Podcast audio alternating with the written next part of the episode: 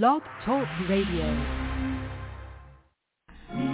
Black Whole Radio presents Disaster Awareness for Community Preparedness. With your hosts, Rudolph Muhammad, the Deacon of Destruction, and Yusef Muhammad, Pastor of Disaster. People get ready, there's a train a coming. You don't need no baggage, you just get on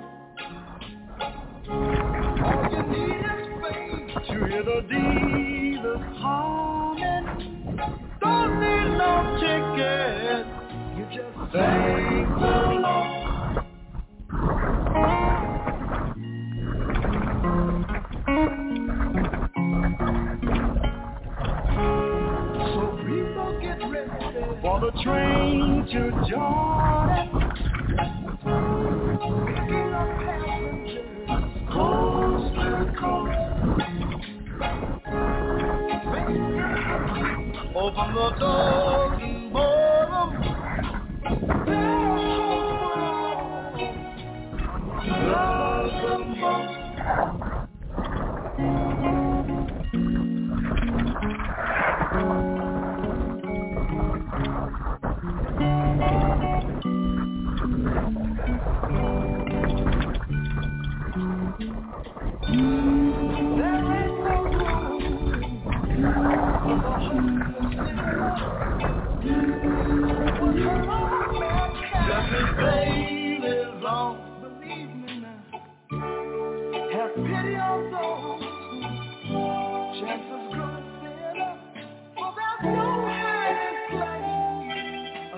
Kingdom's throne. So people get ready. There's a train is coming. You don't need no baggage. You just get on board. All you need is faith. You just coming.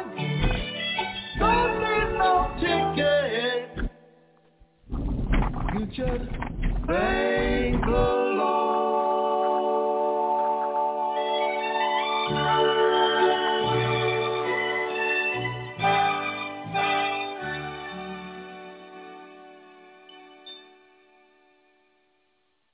Peace and blessings, peace and blessings.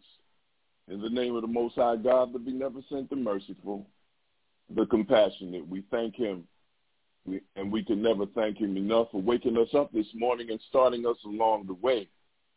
We want to welcome our listening audience to another weekly edition to Disaster Awareness for Community Preparedness, a program that wants you to become self-reliant in taking appropriate action in response to any emergency. We need you to survive, as the gospel singer would sing. You know, uh, this program promotes awareness and engages in public outreach to inform, to educate, and to train all people in how to best prepare for, respond to, and recover from all emergencies.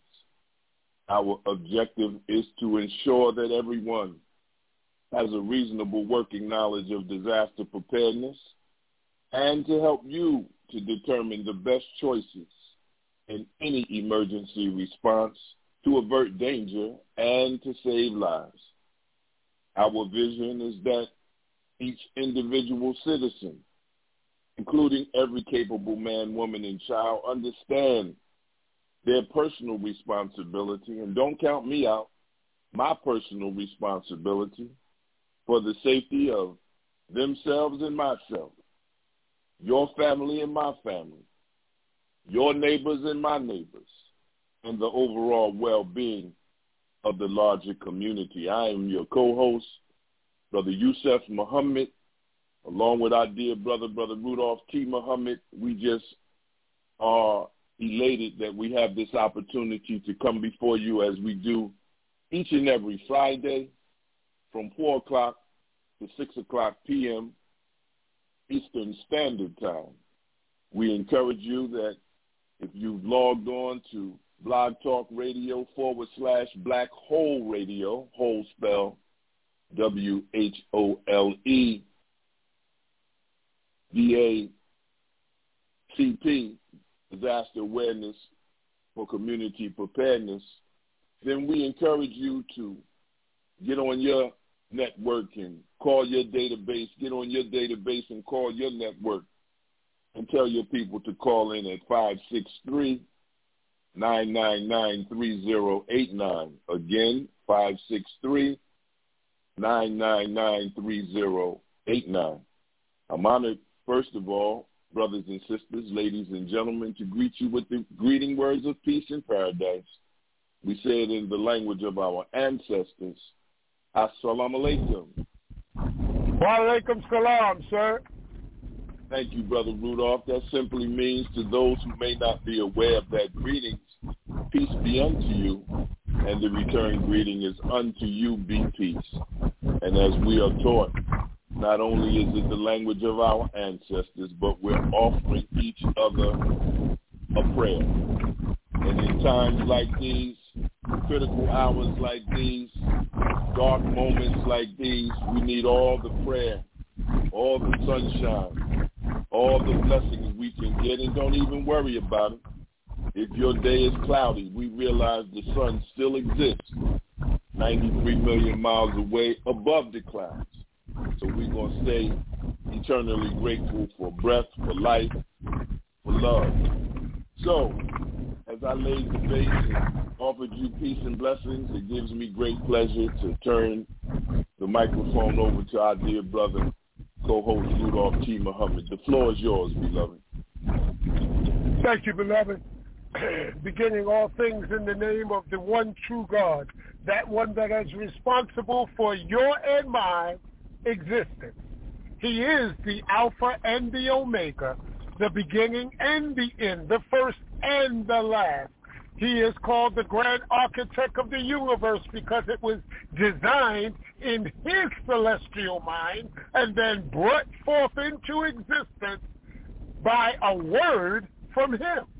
It is he who is responsible for our creation and think of think of that as a good father would do to any of his children. He provided for us everything that we need in this existence before we even got here. You know, you think about the parents who are having their first child and they have the baby shower and they get all the gifts and everything. Then she goes into labor and she goes to the hospital and they have the baby by God's grace and the baby is fine. Now it's time to bring the baby home. So the father has already painted the baby's room and put the crib together and they cleaned and sanitized the house and got everything ready to bring the baby into that ordered environment. Well, it was the same thing with God, Allah, as the creator. He provided everything in this environment before he allowed us to be born into the world so that when we got here, everything we needed was already here. What can you say about a person who goes to that extent for your and my comfort other than they are a loving parent? Well, when you have a loving parent, it's respectful of you to be respectful to them and of them. And to show respect to them, what you are supposed to do is learn all you can about them so you can learn all you can about yourself. Secondly, right. you are to try and figure out, well, why did they bring me into existence? Why am I here? What am I here to do? And you know, Scripture says, "Blessed is the man who is who knows his reason for being here and is found doing it." Well, once you figure out why you were brought into existence, or realize and understand what your gifts or your talent from your Creator is, it's your job to master that gift so that you can be a blessing to humanity by serving humanity with the gift that was blessed to you from your creator. So that was all a tangent. I got off on a tangent, Brother Yusef. But the main thing is I just wanted to greet the family uh, of Muhammad, the well-wishers of Muhammad, uh, the supporters of Muhammad, and even the detractors that are on the line. Because even if you're a detractor, if you listen carefully with an open mind and don't have a jaundiced eye or a jaundiced heart, then you're going to have to agree with us by the end of this program that something that we said was a benefit to you because the creator that put us on this mission designed this for good. And our intentions are good. And so our follow-through has to be just as good because the entire design of this is to make sure that when you leave our program after 6 p.m. Eastern Standard Time, that you are one step closer to being prepared for yourself and your family than you were when you came to the program. So that means in this two-hour period, Brother Yusef, we got to cover something that somebody did not know and give them a crystal clear understanding of it so that when they leave us, they can go and tell somebody else about it and help somebody else to get on the road to preparedness. So in the three great names of Allah, who appear to us in the person of Master and Muhammad, the most honorable Elijah Muhammad, and the Honorable Minister Louis Farrakhan, I greet everyone under the sound of my voice in the greeting words of peace and of paradise of Assalamu alaikum. Wa alaikum salam, sir. Thank you, sir. You know, the, um, let me just get right to it and say this. You know, we're going through this heat wave everywhere on the planet. Uh, nobody is exempt from it. Um, and heat brings about its own category of or circumstances, especially when you have pre-existing conditions. Heat causes people who already have cardiac-related incidences to stress out a little because you can't get comfortable in the heat. The air is thick, it's harder to breathe, and so you go into panic mode because you can't catch your breath. Heat for a person who suffers from hypertension or chronic high blood pressure stresses them out because with that pressure already being up, then they're uncomfortable because of the exterior environment around them, it brings about anxiety and causes other things to happen. Heat to a person with diabetes. Now they want to drink more because, of course, their throat is getting dry. They're feeling a little parched. They're getting dehydrated. So they want to drink more. But as you drink more, then you have to urinate more. As you urinate more, now you have to nourish yourself more because the constant urination is taking nutrition and nutrients out of the body, so it has to be replenished. And so as you eat and drink more, now you have to go more, and you create a vicious cycle of what's called the three Ps, polydipsia, polyphagia, and polyuria, meaning eating, drinking, and urinating more than normal, and which is a clear-cut sign of a diabetic-related condition, but again, it's exacerbated by heat. So as we're going through these heat things, we also know that intense heat is a purifier. Well, you might be wondering, well, how is it a purifier if it's causing all of these conditions? Well, the conditions that you're going through weren't caused by the heat. They were caused by your and my disobedience to the instructions from God. What disobedience? Mm-hmm. Eating one meal a day. Okay? Eating one meal a day would help to cut out the excess in our weight, the excess in our elevated blood pressure, the excess in our elevated sugar, the excess in all of the negative categories that we're facing because eating that one meal a day would help keep us on a good nutritional path that would help keep our weight down, which would keep the weight off of our skeletal structure, which means we wouldn't be carrying that much physical weight.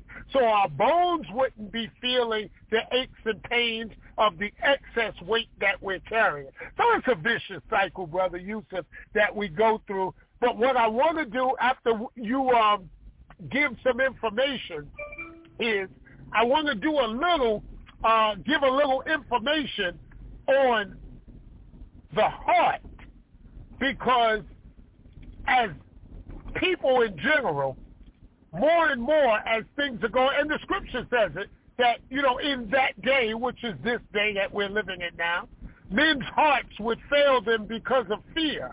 Well, yes, it'll fail you because of fear, but it's also going to fail you because things are going on with our hearts that we're not paying attention to and we're ignoring the warning signs until it gets to the point where the heart just can't take it anymore and it just stops.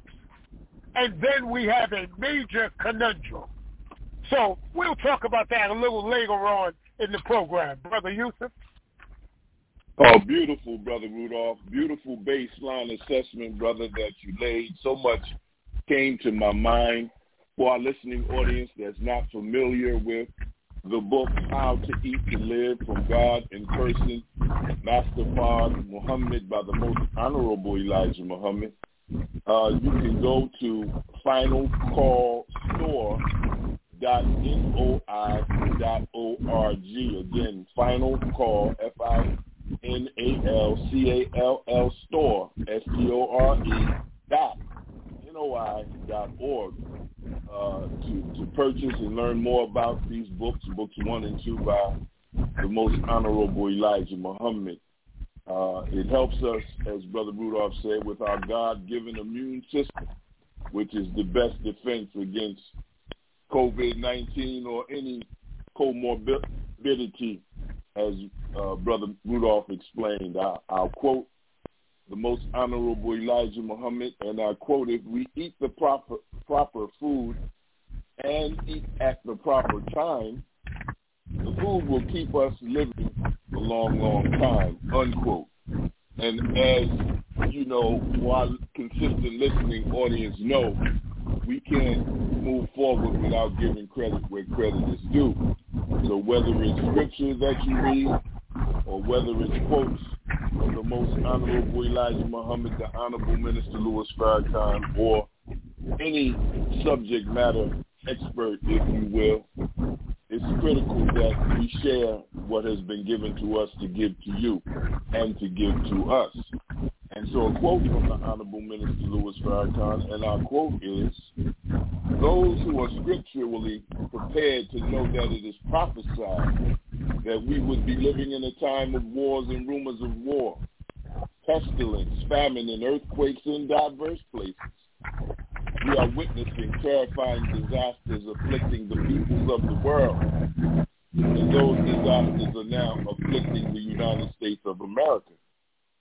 Believing that those prophecies will be fulfilled, it is our duty to learn as much as we can on disaster preparedness and do all we can to prepare the American people and our people in particular for coming disasters, unquote, by the Honorable Minister Louis Farrakhan. Well, what does that have to do with Brother Rudolph talking about the heart and uh, what the heat does in terms of anyone who might have hypertension, chronic high blood pressure, or diabetes. The three P's, the three polys, as he talked about the results of having that. Let us say this from the beginning, just as a disclaimer. You know, the, the this program and its services do not constitute the practice of medical advice, diagnosis, or treatment.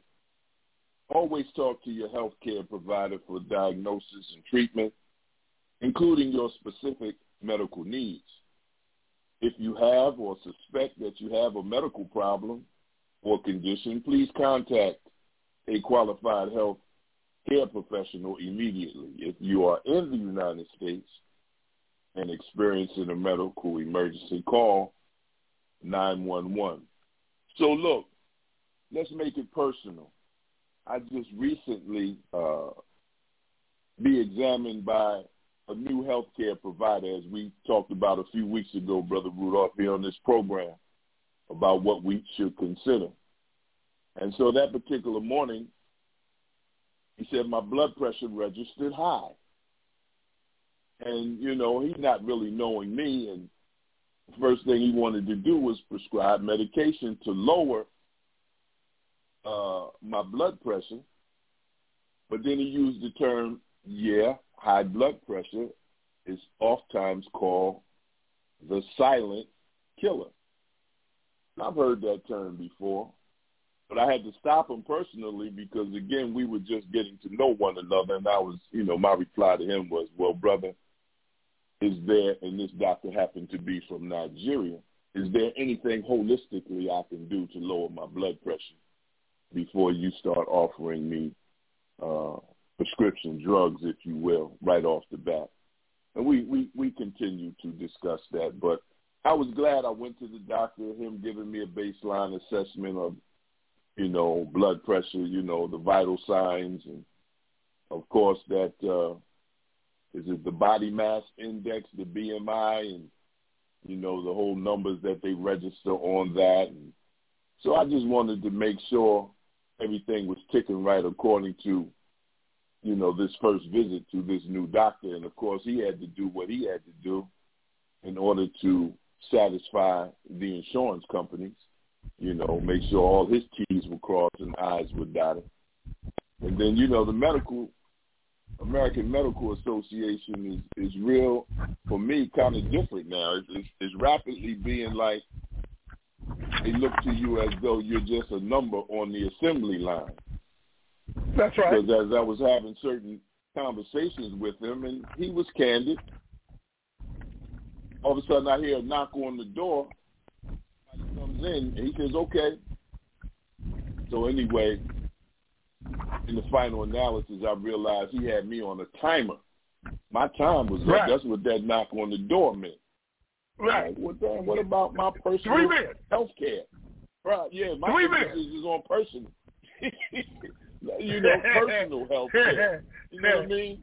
But uh, but uh, the bottom line is what I'm saying is when you talked about the heart and well, and inshallah, we'll have somebody who's actually going through a particular challenge right now. A, a dear friend of ours, our, our brother from yes, way sir. back, four flats in the Cadillac, brother. That's Chief, right. Eddie Stevenson Muhammad, who will be calling in shortly. But it's critically important that we lay the base that we lay, lay because sometimes we, we get so caught up in, well, disaster preparedness might be um, community involvement, yes. Community investment, yes. Community partnership, yes. For community risk reduction, yes. It's all of that. That won't mean a thing until we understand the importance of self-improvement being the right. basis for community development. And we know as the minister has taught us, the baseline of self-improvement is self-examination, right. self-analysis, self-correction.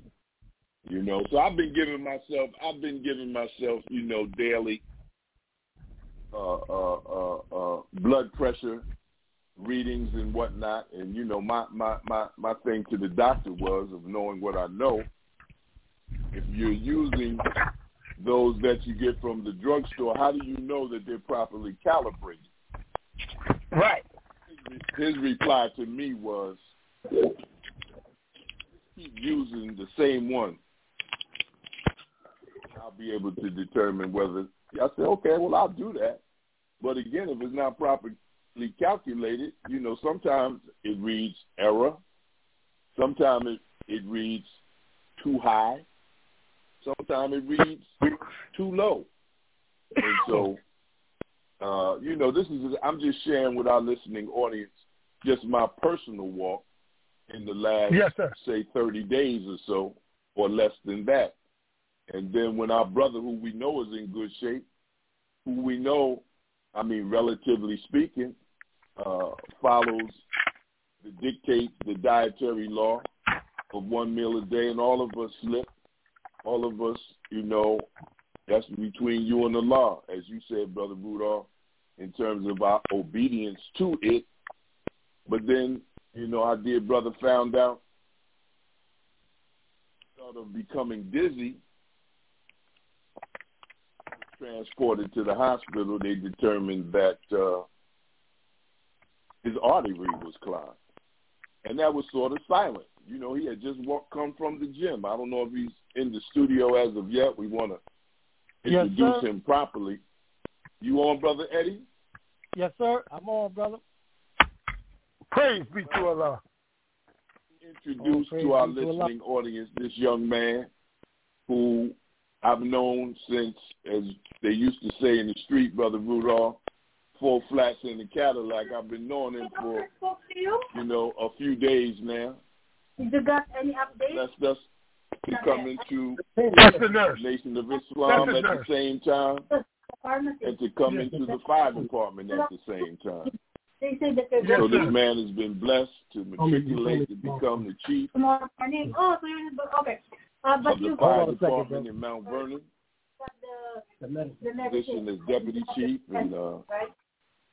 Okay. he's actually, you know, our It's your listening audience for the consistent and constant listeners. You know, our program is live and in living color. That's So our right. brother had That's a, right. a few days ago. Thank Allah much that his health is improving, but we we thought it would be to your advantage, our listening audience, to hear from him his testimony of what he went through a couple of days ago. Brother Eddie, if you have the opportunity to share with our listening audience, brother, the floor is yours. Yes, sir. Thank you, Brother Joseph. First, I'd like to say assalamu alaikum to the listening audience. Wa alaikum salam. I Alaikum thank salam, Allah. sir. I thank Allah to be in the in the land of the living. Uh, Yes, after sir. what I've just what after what I have just experienced in the last few days. But before I get into it, I just want to uh, thank Brother Joseph, Brother Rudolph, Brother Forrest for the opportunity to be on your show. I know we uh, y'all been trying to get me on this show for for a long, long time. But and I'm always Allah running. works in mysterious ways. But right brother, now, we didn't mean for you to go ahead and have a heart attack, brother, just to get on the show. You could Yes, could have done that Right, without that right. sacrifice, brother. That was a bit drastic. Yes, sir. I'm confined to the hospital bed right now. I don't have any visitors. So I got all the time in the world. So- But again, uh, hey, yeah, brother, okay. brother Eddie, brother yes, Eddie. sir.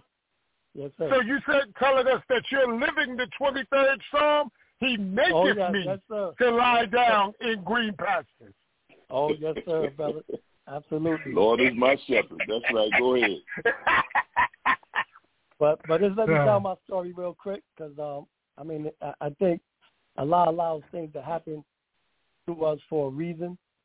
Um, and what happened to me, it, it was for a reason, and and the reason I I believe because what happened to me, and and I've cut, I'm I'm I'm fortunate to come out and still still be talking to you and living, but there's many other brothers and sisters that uh have that same condition right now that I and that I'm sure is listening, and they don't even know it. Okay, and I'll get into that. So what happened to me, uh, and uh, again, I'm in relatively good health. I, I work out. I go to the gym at least three times a week. I'm on the treadmill. Um, even that day, it happened. I was on the treadmill for 30 minutes on the incline. I worked out, lift, I lift weights. I got into the sauna for 15 minutes, and then I, I left the gym. I um, went over to a health food store that's across the street from the gym to, you know, grab a little bite to eat. And when I walk into the store, I um, I start feeling a little lightheaded and and a little nausea, and I'm like, something ain't right. Just not feeling good. So I, I, walk out the store. I don't even buy anything to eat. I'm looking at all the food. This is one of these stores where they got all the food laid out behind the the glass, and I'm looking at everything, and nothing uh, seems appealing. I got a little nausea. I'm like, man, I'm just getting out of here. I got to get some air, I, and I'm and I'm sweating. So I go outside, and my car, thank thankfully, my car was parked right across the street, and I was heading for my car, and I'm glad I didn't get into my car because it might have been a different uh, outcome. Because I probably would have ended up going home. But there was a there was a, a chair and a table right outside the store, and I said, let me just take a seat. I sat down in the chair, and I'm, I'm putting my head down, holding my head because I'm a little dizzy. And one of the employees that I know in the store, she comes out. She said, "You all right, uh, Eddie?" You know, I know her. She gives me a hot uh, a paper towel, put on my on my head with some cold water, give me some something to drink. I thought I was working out. She she's joking with me. She's like, "You know, you you too old to be working out now, like like that." She said, "You need some electrolytes. You know, take this water." She put some uh she put some pink uh, Himalayan salt in the water. She said, "Drink this. You know, you'll be fine." And I started sipping on the on the water, and had the towel on my head. And actually, I started to feel better. But by this time, I'm laying down on the ground because I just felt like I needed to lay down. So I'm I'm outside the restaurant, laying on the ground, and and she's talking to me, and we and then she's cracking jokes, and people walking by, and she's like, "Yeah, he just got too much to drink. That's all. Don't worry about him. He's good." so, but something in my head is telling me to say, right, call call a bus. You know, a bus is an ambulance. You know, in the fire service, Right. we call it a bus. So someone's telling me, "Yo, just just call a bus." So I get my phone out and I call my dispatch. Now I'm in the town over. I work in Mount Vernon. Pelham is the, the town over. I call them. I said, and I tell them, I said, look, send me a, a bus over. here. I'm not feeling well. So they said, all right, we're gonna send somebody. They sent the, the bus from the from the Pelham, the town I was in. They get there. So while I'm waiting for the bus, uh, a guy that I work out, well, the gym that I go to, I see him from time to time. An elderly white guy. He's about in his seventies. We have small talk with each other. He just happens to be walking by. I saw him in the gym earlier that day when I was there. I had just left, so he's coming out. He's going into the same health food store. And he sees me, you know, on the ground. So he's like, hey, you all right? He said, you know, I'm a doctor.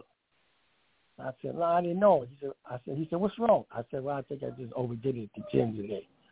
So he's like, all right. He said, well, you mind? He said, I'm a doctor. You mind if I if I stick around and when, until the ambulance gets in and, and evaluate you? He said, because we don't want to just jump to conclusions and think that's what it is. Let's rule everything out. I said, sure, no, no problem. The paramedics get there, they come out, come out. They know I'm a fire chief, so they like, hey, chief, don't worry, we're gonna take care of you, great care of you. What's the matter? And I'm still saying, you know, I think I just overdid it at the gym, man. But it's all right. Well, let's let's put you on the EKG. You know, make sure everything is all right. Let's rule everything out else out first. No problem. Put me on the EKG, and so him and the doctor, they they reading and evaluating the EKG, and they talking amongst each other, and they pointing. And the doctor comes over to me and he says, he says, look, I'm gonna talk to you like you were, if you were my own son. He said, he said your EKG. He said, I don't like what I'm seeing. He said, this is this is not from exercise. He said, you're having a, a cardiac episode, and he said, it's my advice that you get to the hospital immediately. So I was like, listen, you don't got to con- convince me. Let's go. right, yeah. The EMT puts me. In the, they put me in the bus. You know, they he called the bus. He called the hospital. So he said they looking at me. So the, the, paramedic tells me. He says, uh, he said, I believe that you're having some type of uh, ischemic uh, attack, ischemic attack, um, something doing with your with your with your heart. He said I want to take you to Einstein Hospital in the Bronx. They have a, a, a great unit there that deals with that. Um, and uh, I'm like, man, let's go, man. Y'all in charge. So he calls it in. He said he's he called the hospital. He said I got a 55 year old uh, fire chief from Mount Vernon coming in with a uh, you know he's talking about my symptoms and what he has, what he thinks I have. Right. They tell him what time you get there. It's about 10, 15 minutes. They said okay. They waiting on me. So now they start putting IVs right in the bus. They got two IVs going into me. Um, I get Right. to the hospital.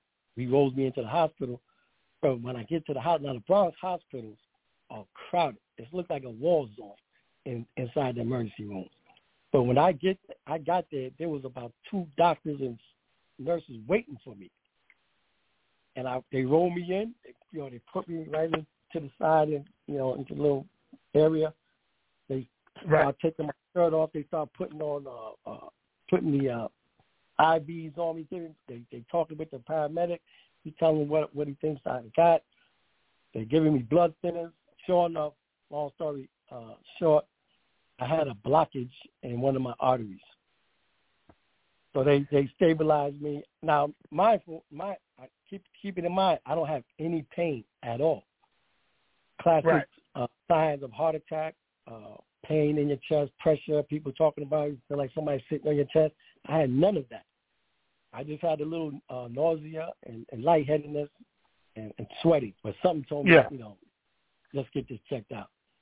And when they got there, sure enough, that's what it was. They took me upstairs to the unit. They gave me the cat, what they call that, the uh, catheter, where they go right up in through my groin. Yeah. Through your groin. uh, Yeah. Yeah. And sure enough, uh, they said, so I'm awake the whole time. You know, I'm awake. They do uh, local anesthesia, go right through your groin. I'm watching. I got two doctors working on me, another three or four nurses in the room. The doctor looks over. He tells me, he said, "Okay, we found the problem." He said, "Your we have you have one of your arteries to your to your heart is a hundred percent clogged." Mm. Wow. And then he said, he said, you're very lucky. He said, because it's the right coronary artery. He said, if it was the left coronary artery, he said, it'd be a whole different story. They call that Yep. the widow. Yes, sir. The main Right. artery that brings blood to your heart is the left That's coronary right. artery. If that one gets clogged and it stops like that, basically you're a dead man. It was the right. Right. Said I was very lucky. Um, they, they, he said, we're gonna we're gonna clear the blo- uh, blockage and we're gonna put in a stent. All this is going on as as we talk. You know, we talk. So the whole procedure took about, I would say, about an hour. They cleared the blockage, put a stent in, you know, um, uh, stopped the bleeding, uh, and uh, sent me up to the ICU unit. And I was in ICU, and they're monitoring me with all types of, uh, you know, I had leads and, and wires coming all all both arms, all over my chest. You know, they monitor you for 24 hours. And Right. um, so I was up there for ICU, and then they just sent me down to a, a regular floor last night. So that's where I am now.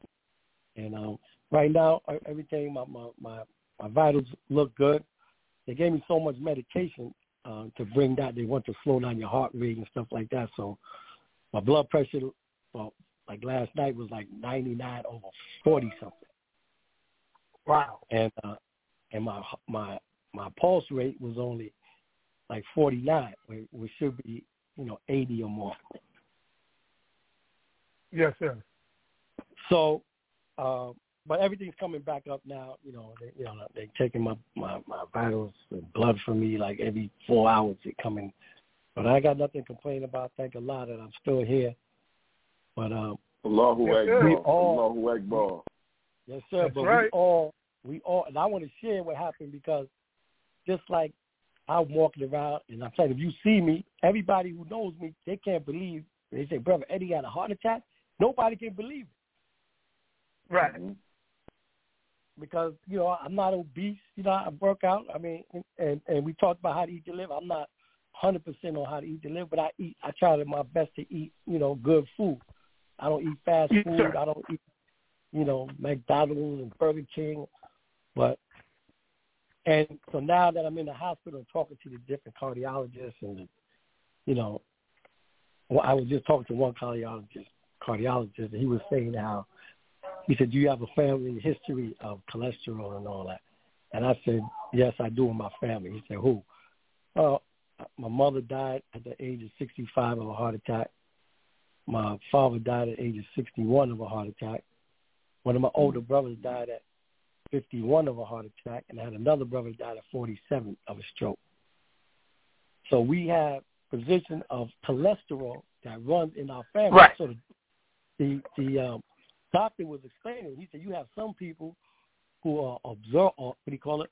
They they absorb cholesterol. Their bodies doesn't affect them. Right. Then you have those that are non-absorbers, where you could eat something and, and it'll just your body will just take it on, and you will you you you know you'll have that high cholesterol.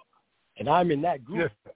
so I have to make sure like I eat clean. You know, like I tell everybody now, how to eat to live is law for me. You know, from now on because it, it's really a matter of life and death on for real. Right. Right. Yes, sir. So now, Well, brother Eddie, go ahead, brother Burrow. Oh, I'm sorry. Yeah, I, I just want to thank you, first of all, Brother Eddie, for being so transparent with the family and sharing your experience because I really believe that if we as black men do more of this and are more transparent with what's going on with us, we can save more lives with each other and learn from uh, the, what's going on with each other rather than being secretive. Find something. What you're trying to hide. is all going to come out anyway. Yes, sir. So, so this, as the Quran says, be examples for one another. So now what I wanted to ask you, I want to go back through these symptoms because a lot of times what happens where the heart is concerned, we do misdiagnose it ourselves or blow it off and, and, and think that it's something else. And part of that is denial, but part of it is just the fact we're not educated enough on the heart and how it works and what all the heart controls and the physiology of the heart, how it how it affects the the rest of our body and the part it plays with all of our other organs. The Yes, sir. of the body to the engine of your car. And as long as it's functioning properly, you don't realize that there's other things going on. You don't care because the car is moving. Yes, But sir. once the heart starts issues of showing symptoms of things, we have to get right on them, no, no matter how minor they may seem. So you said you were experiencing some dizziness, but you Yes, sir. attributed that to the fact that you had a hard workout, and as the sister was making jokes with you, and that so maybe you were dehydrated. That's a Right. normal. That's a normal conclusion that anybody would make toward uh, in that situation. But you see how you said that something in you was telling you that oh, that's not right. This th- this Right. is not right. I, I I need to go. So that accusing spirit voice within us. Some people call it consciousness. The God talking, he was talking to you. And had you silenced, it, it, it would be a totally different outcome right now. Oh, yes, sir. So brother. one of the one, yes, sir. One thing is, and I go back to this, brother Yusef. I'm gonna take your line, or, or this time. One thing is to be spiritually in tune with your cre- with our Creator, Mm-hmm. yes, sir. spiritual, because we are spirit. Yes, sir. No, go ahead. Go ahead. Because we are spiritual beings in a physical body, is what moves us. Mm-hmm. Absolutely. us and a chair. It's like a chair is is just a chair. That's it. It has no spirit in it. It has no ability, even with four legs, to move. We're a body of flesh and blood, but without the spirit of God in us, we don't have the ability to move. So we have to be spiritually in tune first. Then we have to be in tune with the fact that our body gives us signs and symptoms when something is wrong, and we have to be smart enough or aware enough of what's going on with our body to know that this is not right.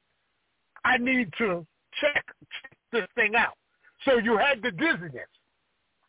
You had the nausea. Both of those are clear-cut signs and symptoms of a cardiac-related issue. The Right. um, the Boy, they all- dizziness. Yes, sir. The dizziness is because your bo- you're not getting enough oxygen-rich blood up into the brain, and you can't be because you had 100% blockage on the right side. So you know you couldn't be getting the right amount of oxygen-rich blood circulating through your body because it wasn't going back into the heart. So you just kept pumping out, and at a certain point, what was going to happen was there wasn't going to be anything left to pump out because nothing was returning. Yes, sir. So uh, again, so the nausea, the dizziness, the sweating, sweating, sweating. Well, some of it was sweating, but it was actually diaphoresis. And what hmm. diaphoresis is, that's a chemical sweat. That's a cold sweat.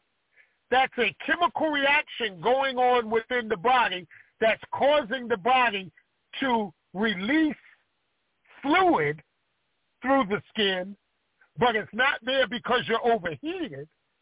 It's because there's a chemical reaction taking place because of your biology or chemistry that's going on right now. So that's another clear-cut sign of cardiac uh, condition. So see, we get the signs, but because we're not really astute enough or in tune to the heart, realize that they are signs. Brother Yusef, you can go ahead. I just wanted to, you know, just uh, uh, bring that point out. Let me just add something before Brother Yusef goes, if you don't mind. Yes, sir. So, so Rudolph, I mean, you're right on. You're right on it. Um, again, that that voice in my head said this ain't right. I called, and um, I'm gonna tell you when I when I told my doctor, my personal doctor, when I called him, I told him what happened, and I went through the whole story. I, you know, I, I told him I went. I called and I went to the to the hospital, and he said, Ed, he said, I'm so happy you did that, and you you didn't waste time. You didn't go home. He said, you said you did two things. He said you saved your heart. He said you probably saved your life. Now, Right. what did he mean by saving my heart? Okay, so Allah, and, and I thank Allah, so they cleared the blockage, and when they did the test, I had zero damage to my heart. If I would have waited and Praise went home. And- and get waited for the chest pains to start, well, those chest pains are, are your heart muscle dying for lack of That's oxygen. right. Okay, That's so by so now you rush to the hospital. They you may not die, but they'll clear the blockage. But now your heart might be at fifty percent. Or, or less. Exactly. That's okay, right. so so I have I have zero uh, damage to my heart. Nothing because why? I took prompt Allahu action. Akbar. Allahu Akbar. Yes, sir. Yes, sir. So you That's you right. right on Allahu it, Akbar. Brother Yes, Beautiful. sir. That's why I Praise let him talk, Allah. brother Eddie, because you're the chief of the fire department, and he's training the trainer as a paramedic, all nationally uh, certified. No- What what do I have to say, brother? I, I'm listening to two subject matter experts, brother. And uh, y'all know, you know, inside joke family, they call me the logistics chief. You know what I mean? And so, since the ambulance and the box got you from Pelham, brother, to the hospital, you know, uh, uh, Einstein, brother, my job was done, brother. My job was done. I just, you know, on the low, I, I, I- I don't appreciate you, brother Eddie, blaming your wife for feeding you as she has fed you, brother, for what you're going through right now. That's an inside joke. Don't tell it. It's just us. Hey, listen, just talking. my hey, my wife in the day, so so the doctors come in, and the cardiologist comes here today to talk to me. You know, they give me the spiel. So when they come in, my wife is here.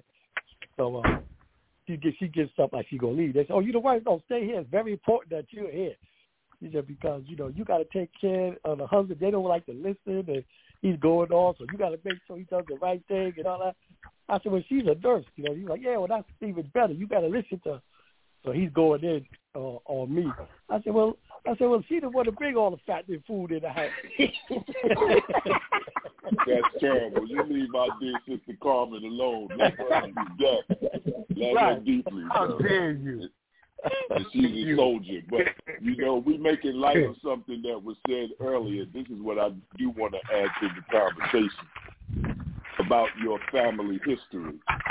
You were both transparent and candid of it, right, as you're speaking to the doctor. But we as the listening audience, all of us on the line, need to understand the significance of charting your family health. You know, some health conditions have a tendency to run in families, as you stated, Brother Eddie, including uh, the heart, prostate, and breast cancer. Important to track the history of your family's health in order to determine your own health risk by tracking the health of your parents, your siblings, and other relatives with a family medical tree. You and your healthcare provider have useful have a useful tool to help track disease patterns, such as, as you talked about, uh, the cholesterol, the heart, prostate cancer, or breast cancer. You know, according to uh, uh, uh, prostate cancer, uh, high risk men may wish to begin yearly screening at the age of 40 or earlier. You know, breast cancer in women, you know, again, a family history of breast cancer is one of the risk factors. And breast cancer in men, approximately 2,000 men are diagnosed with breast cancer each year. So in creating, uh, brothers and sisters, ladies and gentlemen, uh, your family medical tree, some helpful hints to get started in creating your own family medical tree is maybe you want to interview all your relatives, including your immediate family, parents if they're still living, siblings, and grandparents, those who still have grandparents still living. You also want to work back as many generations as possible. You don't want to forget to include birth dates and cause of death. You want to record general health habits such as smoking.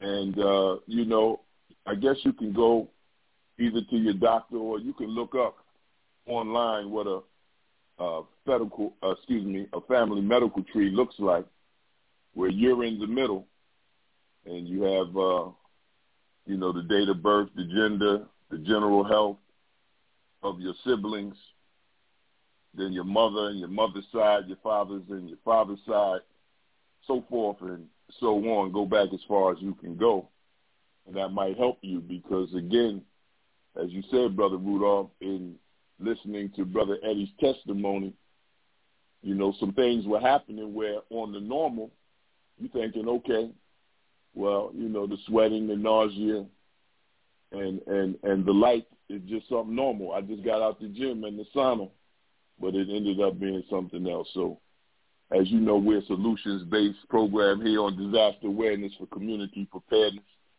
and uh, we wanted to offer that uh, for consideration for our listening audience. Um, we're at uh, 4:54 Eastern Standard Time p.m. We've just exhausted the first hour. We're thankful to our dear brother, Brother Eddie Stevenson Muhammad, for coming on and testifying from his hospital bed. Brother Eddie, we don't want to keep you, brother, and tax you any longer than you have to be taxed. You know, we know your rights, brother. Okay. We got somebody calling in. Welcome to Disaster Awareness for Community Preparedness. To whom are we speaking and how may we serve you?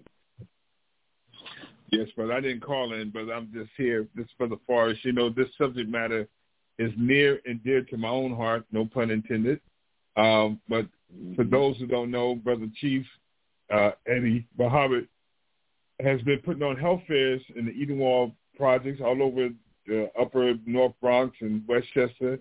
He's out there in the community doing the damn thing. I'm so uh, happy that Allah really gave him an ideal condition for the worst case scenario. You know, it, he's been talking to a man who's a doctor. He didn't know he was a doctor.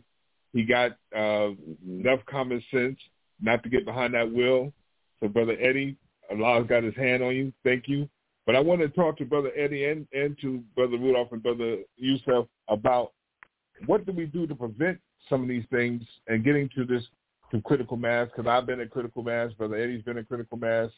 Uh, we have some other believers that I know that I'm going to uh, be calling them, Brother Eddie, too, personally, because we need to do uh, um, a conversation via paper that we put out every month, you know, on the on the interweb to talk about heart conditions, medications, and side effects. But one thing I noticed with myself, brother, and my journey is that a lot of, of our brothers and sisters don't even have PCPs. And I say PCP, and some people scratching their head. What does that mean? Primary care physicians. And then on top of not having primary care physicians, which means that we're not getting a full body workup every year, or at least twice a year. And when I say a full body workout um, uh, checkup, that means EKGs, echocardiograms, all the things. And I'm and I'm not talking waiting until we're 40. Uh, my disease of my heart is prevalent, and my family has killed six of my family members. It wasn't until it got to me sir. that my mother told me the truth. It wasn't until it got to me that my mother told me the truth. Oh yeah, your grandfather, your, my father died of it. Your your father's father died of it. Your father died of it. Your father's sister died of it. I said, whoa, whoa, whoa! What happened to the family history? What was you gonna tell when I was twenty-one? Yeah. Now I'm on the Yes, operating room table. You gonna lay down the whole history. That I could have been working on not doing certain things, not eating certain things Absolutely. that will uh, uh, exacerbate my pre-existing condition from birth. So, brother, Right. you know, brother Eddie, go ahead and talk about. us. I know brother Eddie's also into prevention because he's been trying to help the community uh, get on uh, being in in uh, in the know of good health. Oh yes, sir. Well, brother, you made an absolute great point. We have to have our physicals right every year. But uh, let, let me tell you, I go take a physical every year. I just took a physical two months ago. I got a perfect e- EKG. It was perfect. Now I've always had my cholesterol always run was running high, but I'm one of those one of those men, particularly black men. I don't like to take medication and most of us, a lot of us are like. So what what happens? I always tell my doctor. My doctor, you know, he works with me. He knows that that's how I am. So if my cholesterol comes out high, I say, look, doc, let me let me work on my diet. Let me do a little exercise, lose five pounds, whatever. Um, you know, retest me and give me 60 days, 90 days, retest me, and that's usually what happens and I, I get on. I, I I do things that I need to do. Start doing some herbs and different things. He retested me, and the cholesterol comes down. Okay, so he said, "All right, that keeps that up." Now, what happens? I start going back to eating, you know, things that I shouldn't be eating, and I'm one of those people like you, brother. uh, As far as my family history, we are just predisposed to, to cholesterol. We, we we don't absorb it. We one of those non-absorbers, so it really affects us. I know that now. One day I told my doctor, I said, and, and he told me, he said, he said, Ed, okay, why don't you want to take the medication? I said, Doc, listen, I just don't trust this medication and stuff like. That. He said, okay, I understand that. He said, but let me tell you what the alternative. He said, you don't take it. You you, you got your, your your cholesterol like this and that. He said, you're going to have a heart heart attack. That's what's going to be. That's going to be what's going to And no one told me that, but seven years ago, and I'm in this, and I'm in the hospital bed now, heart attack.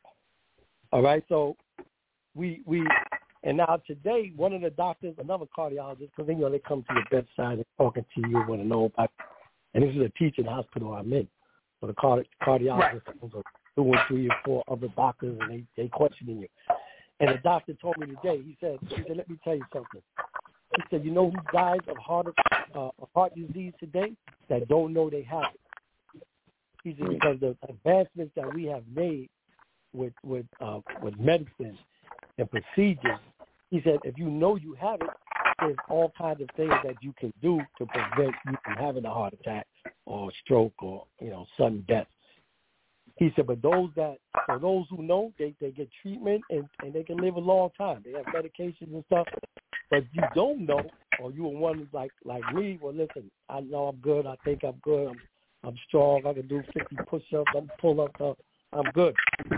I'm on the treadmill. I never get any pain in my in my chest. So I'm feeling man. I'm, I ain't nothing wrong with my heart. And look what happened. So we have to really pay attention uh, and go to your doctor. Find somebody that that you trust. If you have a problem, you may have to get on that medication until you can get that under control before something happens. Right now, guess what? I'm taking about five different medications. They they bring in here and yes, you take this, that. And I'm not saying oh, I ain't taking that. I'm I'm swallowing those pills because it's a matter yes, of, of life and death right now. I got to they got to give me the blood thinners and all those things to, to make sure everything is working properly. But yes, that's the most important thing. How do we prevent it? You know, pay attention. Cholesterol levels. If you got high cholesterol, you're not doing anything about it, and you have a ticking time bomb inside your body. It's, a, it's not a, a matter of if, it's just when. Same with uh, mm. with high blood pressure. You want to do something about it, it's gonna it's gonna get you. That's what I have. That's right. Yes, sir. Yes, sir. And brother Eddie, my, my, I want to add to the conversation, for the listening audience. I've heard some crazy things as I've traveled through the community, even in my own family. And one of the craziest things I've heard is that, oh, we're not going to talk about that because we're not going to call it into existence. You know, that's this is how people thinking. Uh, I'm not going to talk about heart right. disease. I'm not going to talk about cancer. I don't. Uh, it's it's as Brother Eddie was just saying so eloquently. It's diet. It's what we put in our mouths. It's, it's that's why we got to talk about it. You know, um, there's certain foods that my family can't eat anymore. You know, um, as I study more, like eggs. Eggs exacerbate the heart. My family already has a pre-existing uh, uh, a pre-existing uh, disposition to heart disease.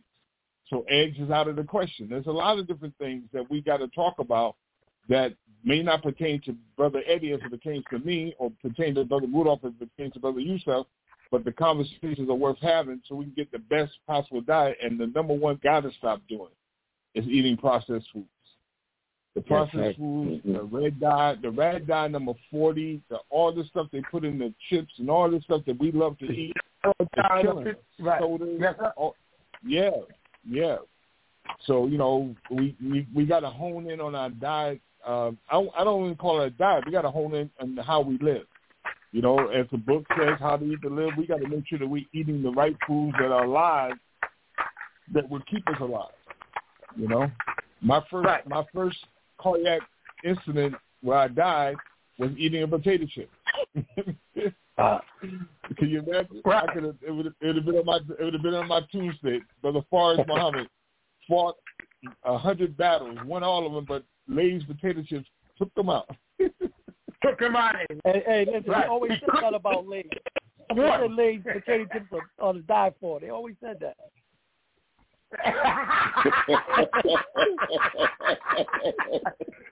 They'll lay you down all right. They'll lay you down.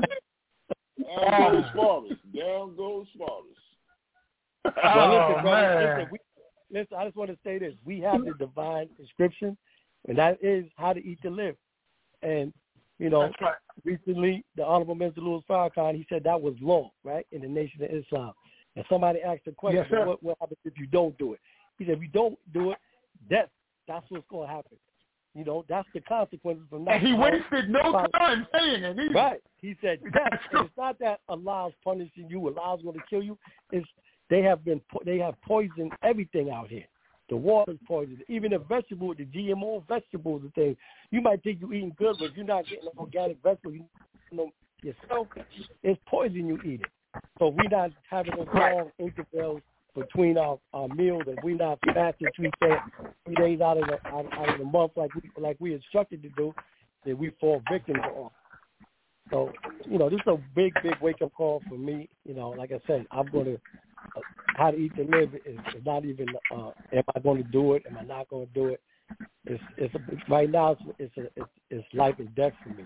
And everything I put in my mouth, and before I put it in my mouth, I'm gonna say to myself, is this killing me or is this adding life to me?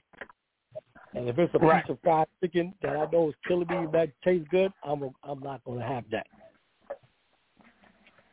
And Yes, that's sir. just where I'm at, brother. Because it's, is it's serious out here, you know. This is this is really life and death, and we gotta really discipline ourselves what we put in our mouth.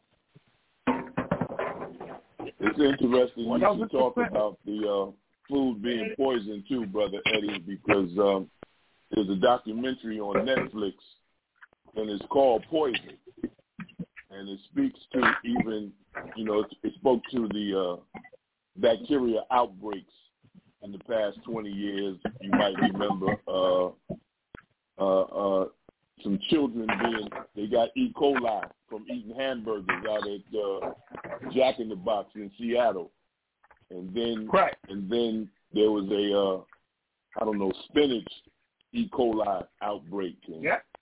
and and, and so And, le- uh, and the lettuce, the romaine lettuce.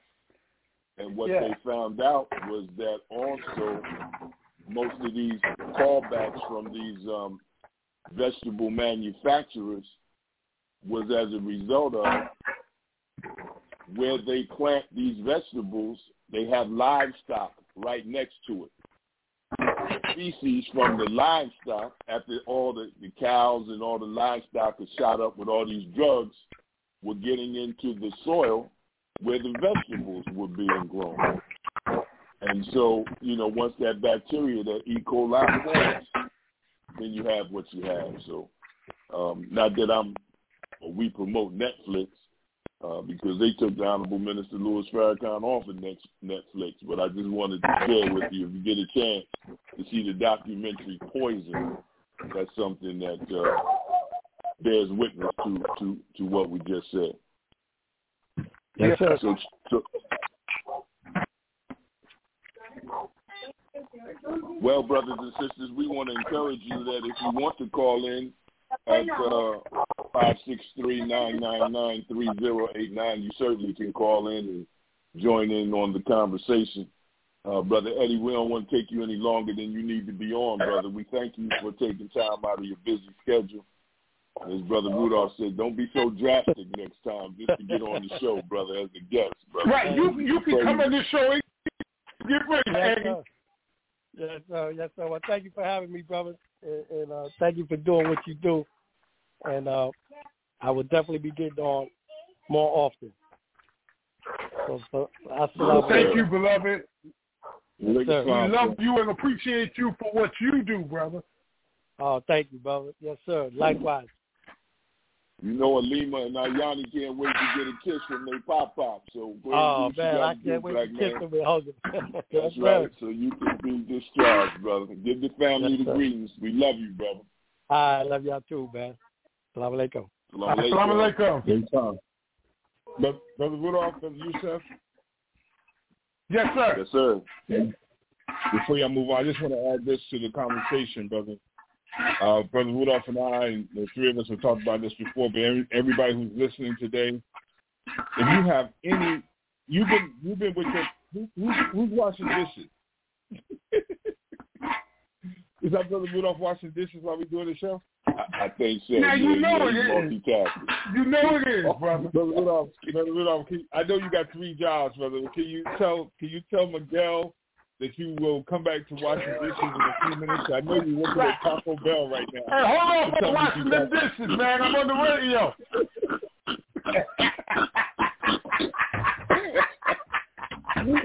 Oh my God! mercy. Hey, brothers, what we should do is record our conversations behind the scene and make that into a comedy show. So anyway, uh, I was going to say, brothers, um, the listening audience, I don't care if you're 18, 16, 66, 96. You've been walking with your body as long as you've been alive. You, the moment that you feel that something's not right out of the norm, get your behind to the doctor or to the emergency, especially if you feel something wrong in your chest.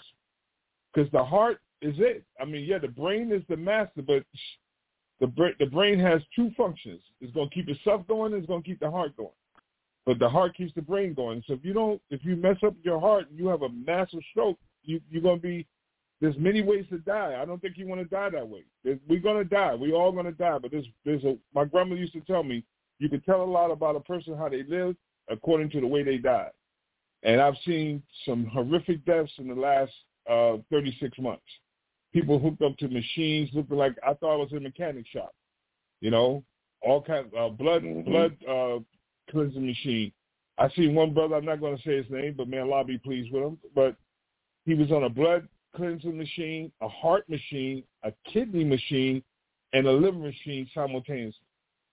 You had you had to wear a hard hat to come into his uh, uh, ICU room. It was just like Mhm. I, I, I didn't even know how he could sleep because it was just noise.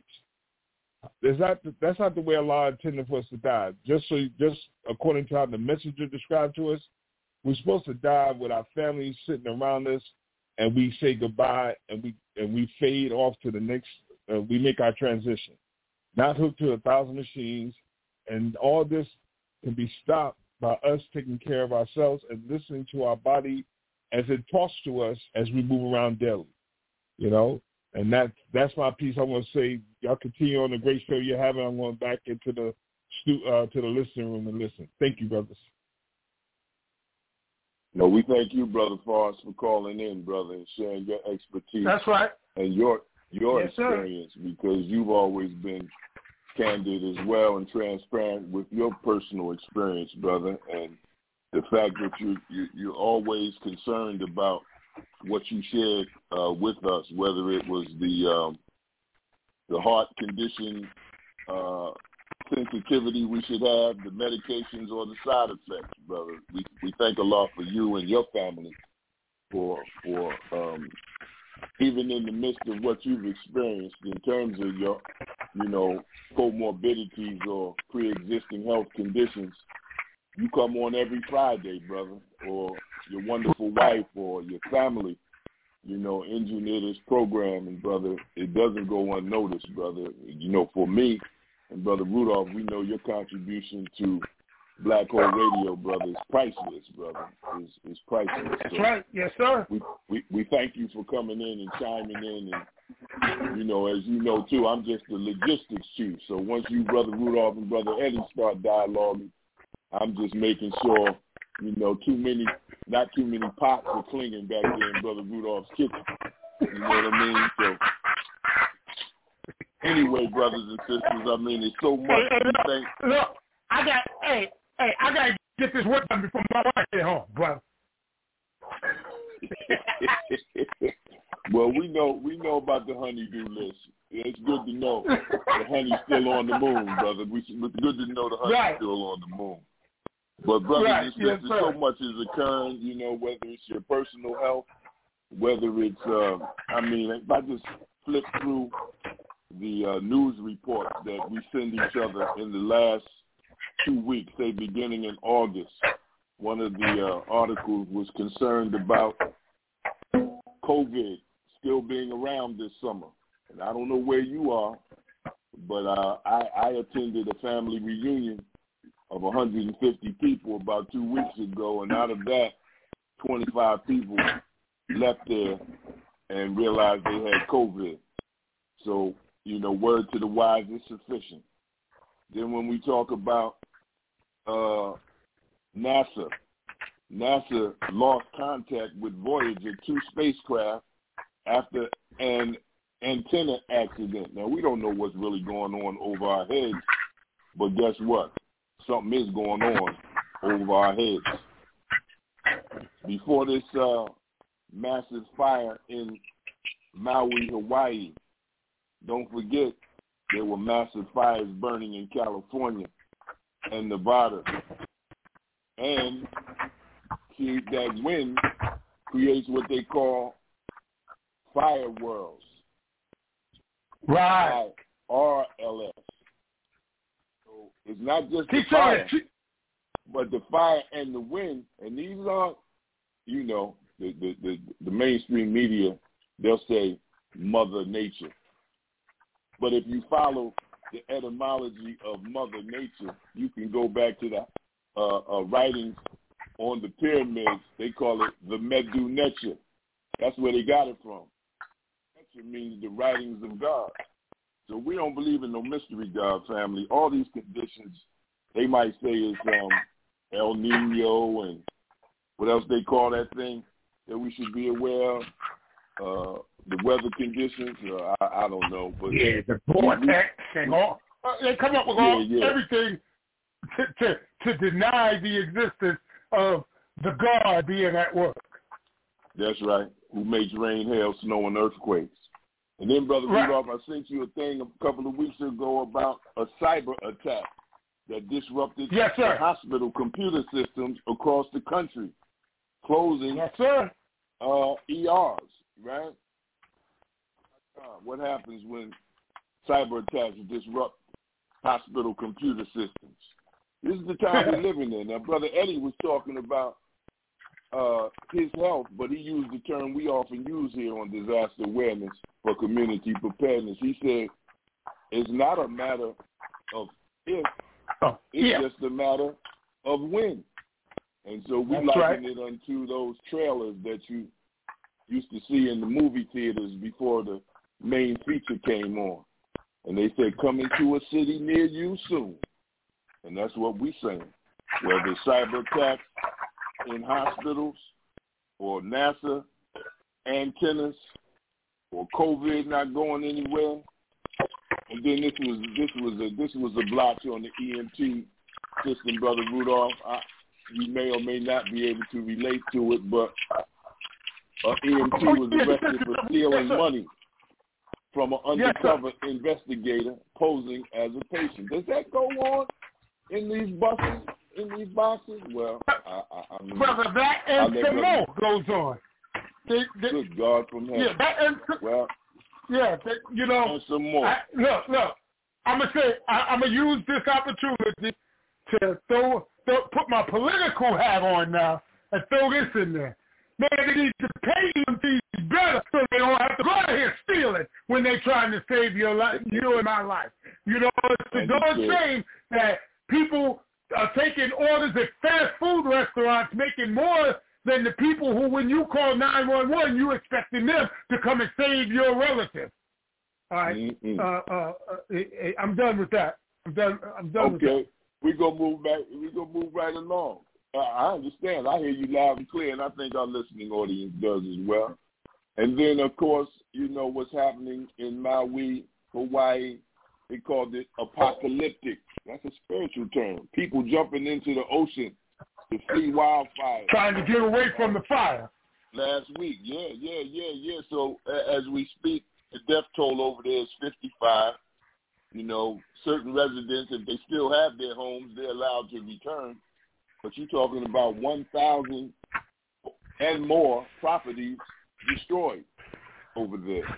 So yeah, that's that sounds like apocalyptic. But then look, we were talking about mob attacks and police brutality off the air before we came on.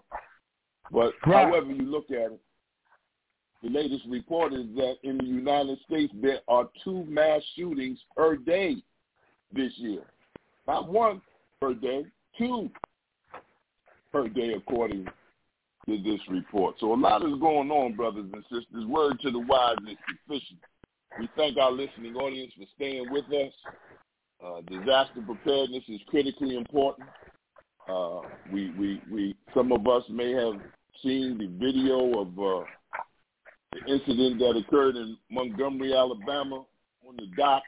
Yeah, the I just go. found, I just found it interesting that it occurred right after the international training conference, where those of us who were blessed to either attend or know about the curriculum that uh, Brother Grandmaster Abdul Aziz Muhammad and his wonderful wife, Sister Aziza, uh, put on for the Nation of Islam and anyone who wanted to register and attend to defend themselves.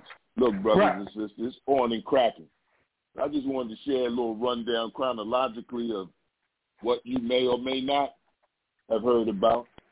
And uh, we know only mainstream media is going to provide or produce whatever they're going to provide or produce because they're up under the auspices of billionaires who control the media.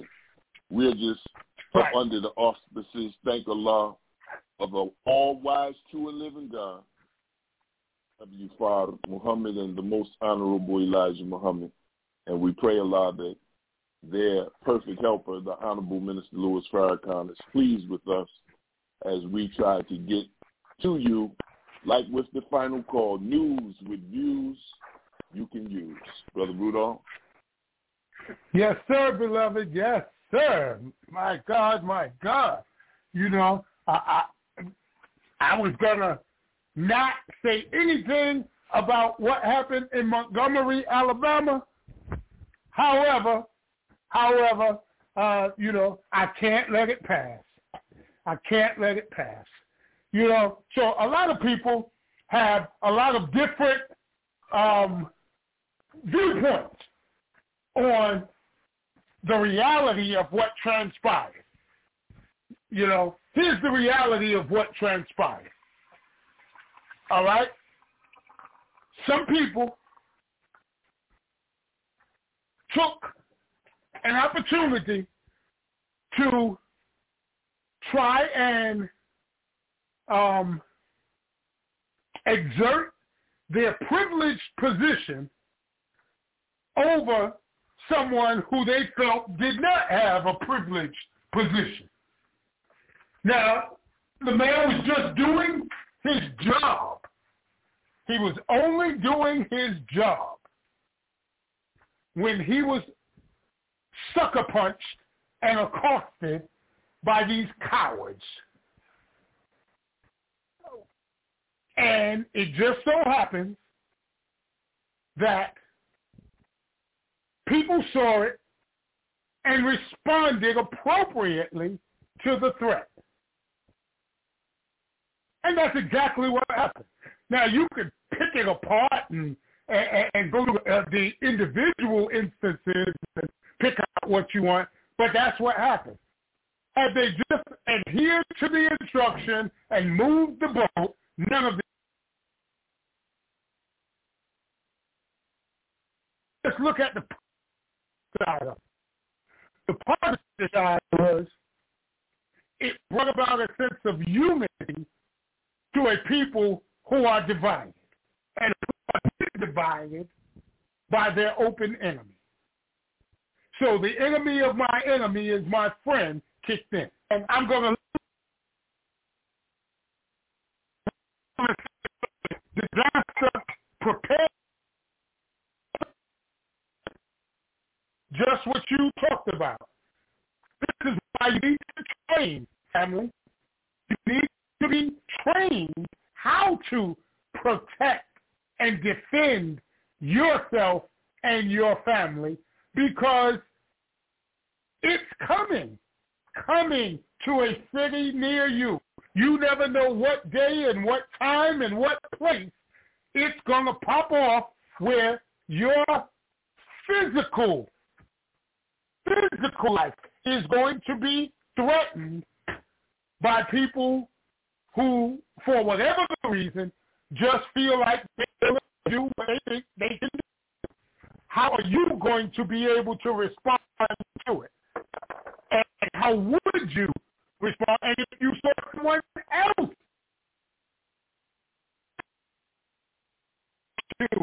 that's the bigger question. Because we see th- this goes on every day.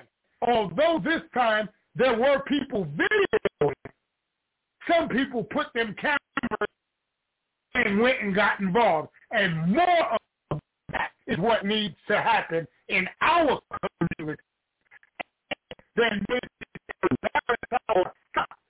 some of the tragedies in our community.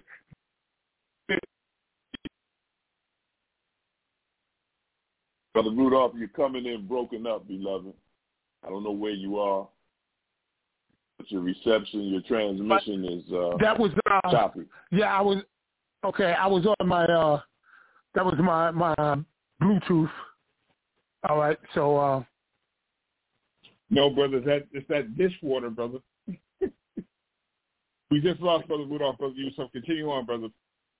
Yes, sir. Well, I, I'll just picked up where I believe he left off, and we have to understand that even in the Holy Quran, which is the book of the Muslims, and it verifies the truth that's in the Bible, it speaks to retaliation being prescribed, particularly if you're in the right.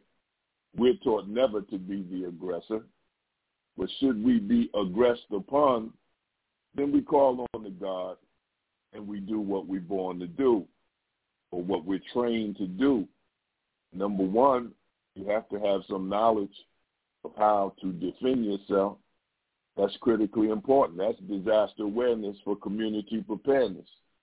Number two, you have to be at some level of physical shape to be able to do what you've been trained to do. I never forget Brother Fars where one of the brothers talked about if something jumped off two blocks away from the mosque down at the Apollo Theater, and we had to go down there and do what we born and trained to do. But for the brothers who were out of shape once we got down there, what we gonna say to our enemy? Hold up. Let let us catch our breath. Hold no. up. Wait a minute. no, that can't happen. So even though there was a silent condition that uh, by Allah's grace and mercy revealed itself with Brother Eddie, he was working out. Treadmill. He was lifting light weights. And uh, he said he's about 55 years young, if I heard him correctly. Yes, sir. I'm about 10. I'm about 10 years his senior. So, you know, I got to make sure I'm right. I just can't let nothing, you know, we got granddaughters, man. We got, you know, our sons might not be around to help us out. And with That's a wicked right. world like this today, you know, I, I, I feel for our people, man, because uh, they're not preparing themselves, generally speaking. And, you know, I don't know, you know, what your opinion is about, you know, weapons and whatnot, guns and whatnot. But, you know, if you're not around it, then then what? You can say what you're trained to do with those, but remember there's always something bigger out there. And uh, there just may come an opportunity where you, you can have all the weaponry in the world, but that, you know, I'll just leave it at that. I'll just leave it at that. I'll say something yeah. about I wasn't going I wasn't going to get into any particulars either about that incident in Montgomery because the reality is even though what I did see it was bits and pieces. So far be it for me to even speak on it. My wife shared with me, you know, her perception of what happened and there were various people from various angles videotaping it on their phone. But by the time I wanted to see the incident, I went to YouTube. It was taken right? down. Yeah. Yeah, yeah. Only thing they kept up was the, the ones that were, you know, With the memes and stuff on it. Yeah. yeah, yeah, yeah. So I said, well, I just fall back. I knew it occurred because everybody talking about it, and I did see bits and pieces of of what happened. But far be it for me to analyze it because I didn't see the whole thing from beginning to end. And of course, as I said earlier, mainstream media controlled by billionaires. That's why we thank Allah Uh, my for brother- Black Whole Radio. My brother, Go ahead, brother. you can check out Roland Martin's uh, uh, ver, uh, analyzation of the event. He has most of the footage. I saw it from beginning to end, brother. And as they say in the hood, they got what their hand called for. Mm-hmm. Mm-hmm. I just want to mean, give a big up to Aquaman. Aquaman. See, Aquaman is black. That's right. well, brother, as, as, as, a, as a championship swimmer that I used to be, his stroke was a little off, but the brother young and he had a lot of energy because he wasted a lot of energy getting across the water, but he got across and he put in some work. And You know? not just Uh, got across when he got out to take care of it. Yeah, I said he put in work when he got out, brother. And not only that, Yes, for those who don't swim, if you've never been swimming before, when you jump in the water with all your clothes on, everything begins to weigh ten times right. more because it's taking on water. So not only did he swim Right. across, he pulled himself onto the dock uh, and jumped out like like he had just jumped out of uh out of the sandbox. You know, so hey, I, I loved it. I loved it. Brother. I Right. loved it. I loved it. I loved it. I love the restraint that the, the restraint that the brothers showed. The brothers showed a lot of restraint and not hitting the women. But I love how the sisters came to the brothers' aid and said, "Oh, we got we got the women. Y'all, y'all do with the men." so I, was- I'm was sorry, just getting ready to say that. No, no, brother Yusef, you I mean, and brother Forrest, you right on. And see, again, if we pick this thing apart with the critical eye, it shows unity across the board because our sisters had our brothers' backs. They said, "You ain't got to hit them. We got them. Y'all take care of them." You know, and, and so some people could say, man, you're glorifying violence. No, that wasn't violence. The violence was the initial act perpetrated was the snowball to start rolling down the hill. That was the mm-hmm. violence. brother, brother, Everything that came brother after that was justified. brother, brother, Yes, sir. And brother Yusef. It is Yes, ironic through the through the annals of history when white people attack black people, it's uh uh they're justified or it's something legal. But when black people defend Right. themselves, it's violence. No, It's violence, everybody right. on that dock the man that they attacked was not a security guard. He was the first mate chief dock advisor. He was in charge of the dock. He was Right. 65 years old. They, these young drunk white boys attacked this 65 year old man, and he put in some work too. And Oh, got- man, he put in some work. his I was proud of him. brothers got when the brothers got those four white go, dudes off him, he took off his shirt and put in some more work. Uh, he was he wasn't having it. So it was a good showing of what the messenger taught us. He said our unity was the key to our success.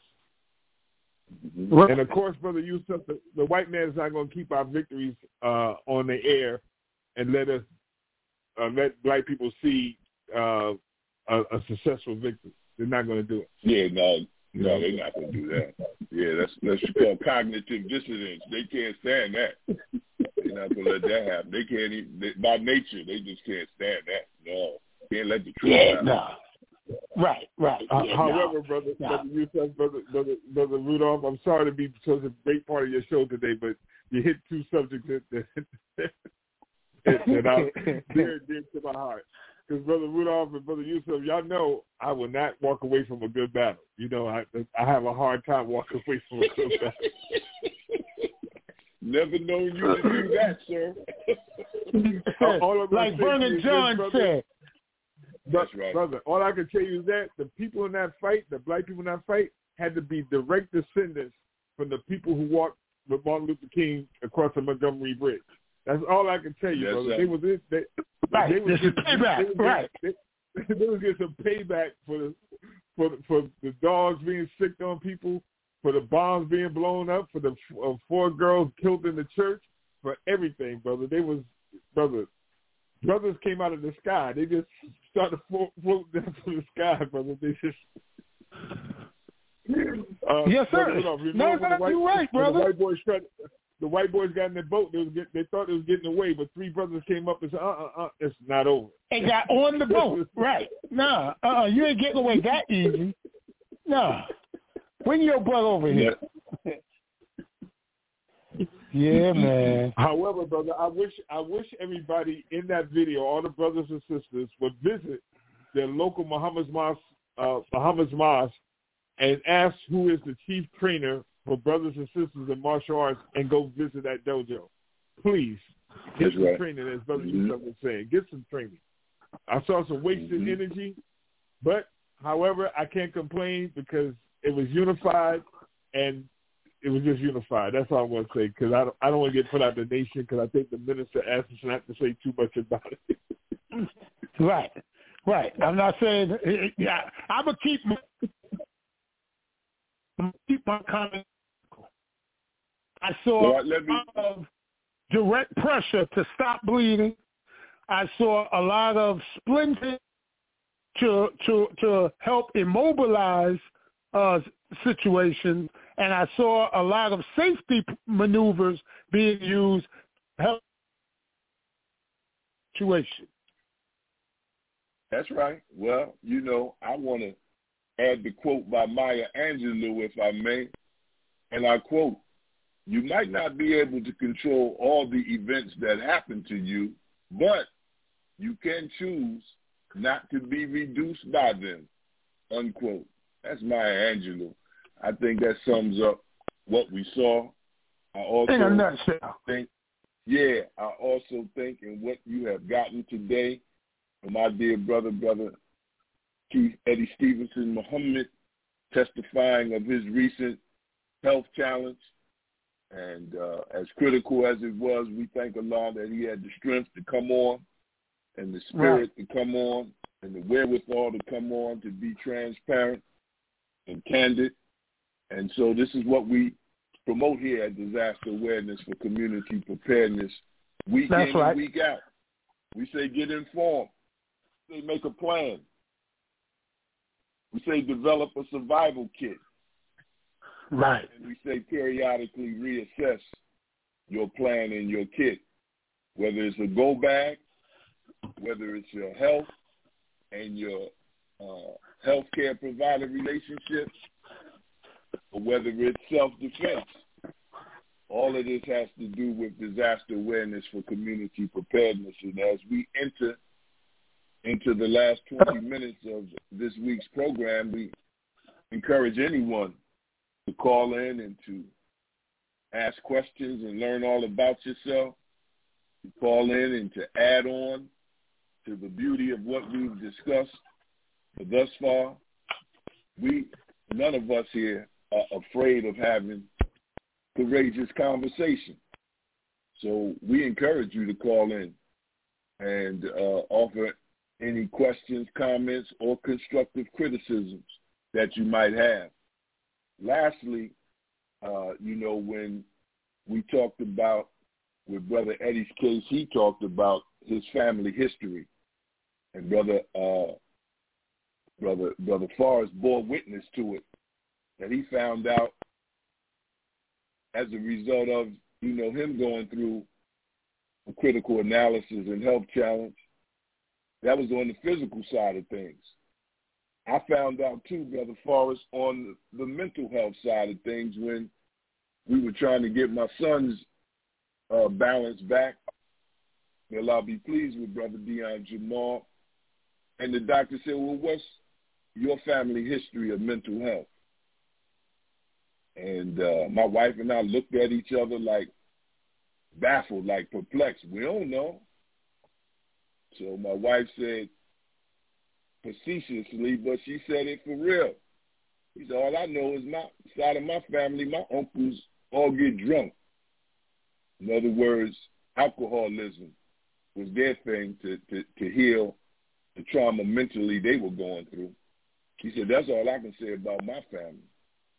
So I get on the phone and call my mother and, you know, you can't pick your parents, right? But a lot of my parents and my mother's side of the family, they doctors, lawyers, Indian chiefs, they teachers, educators, quote unquote, the uh, bourgeoisie of that time.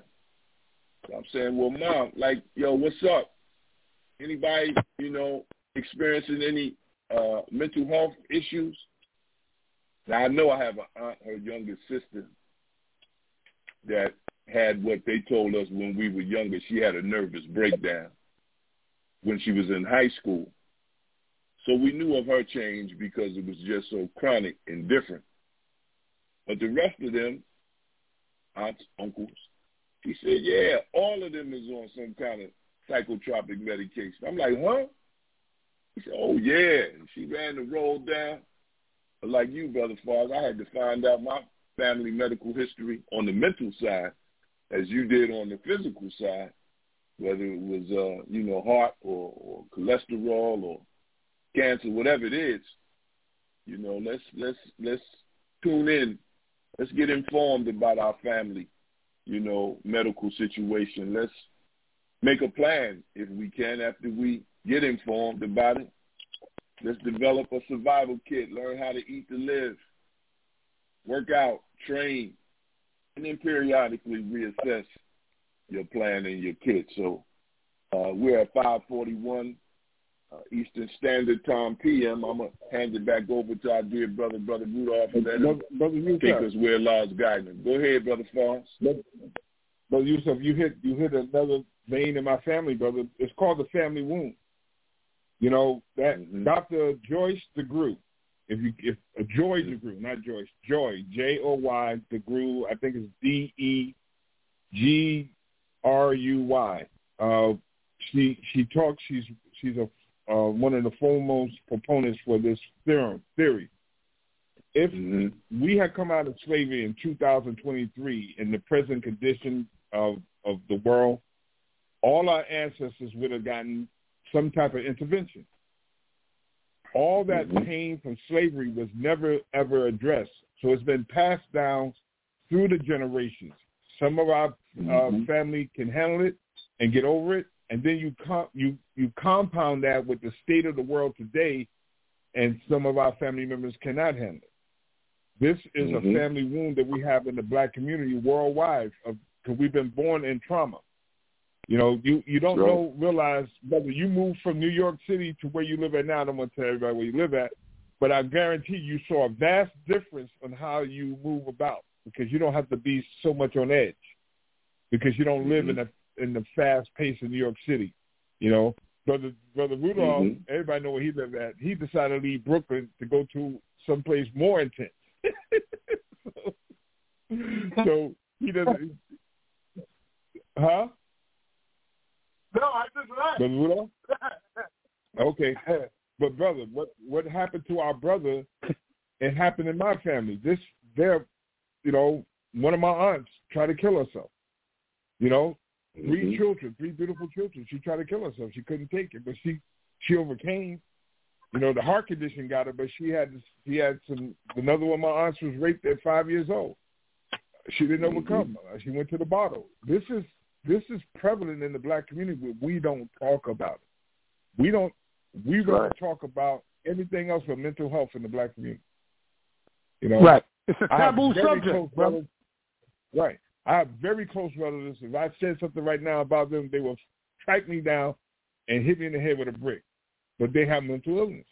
It is not just your family, brother. My family suffers from it uh, in a big way because we never address it because it is, like Brother Rudolph just says, taboo subject.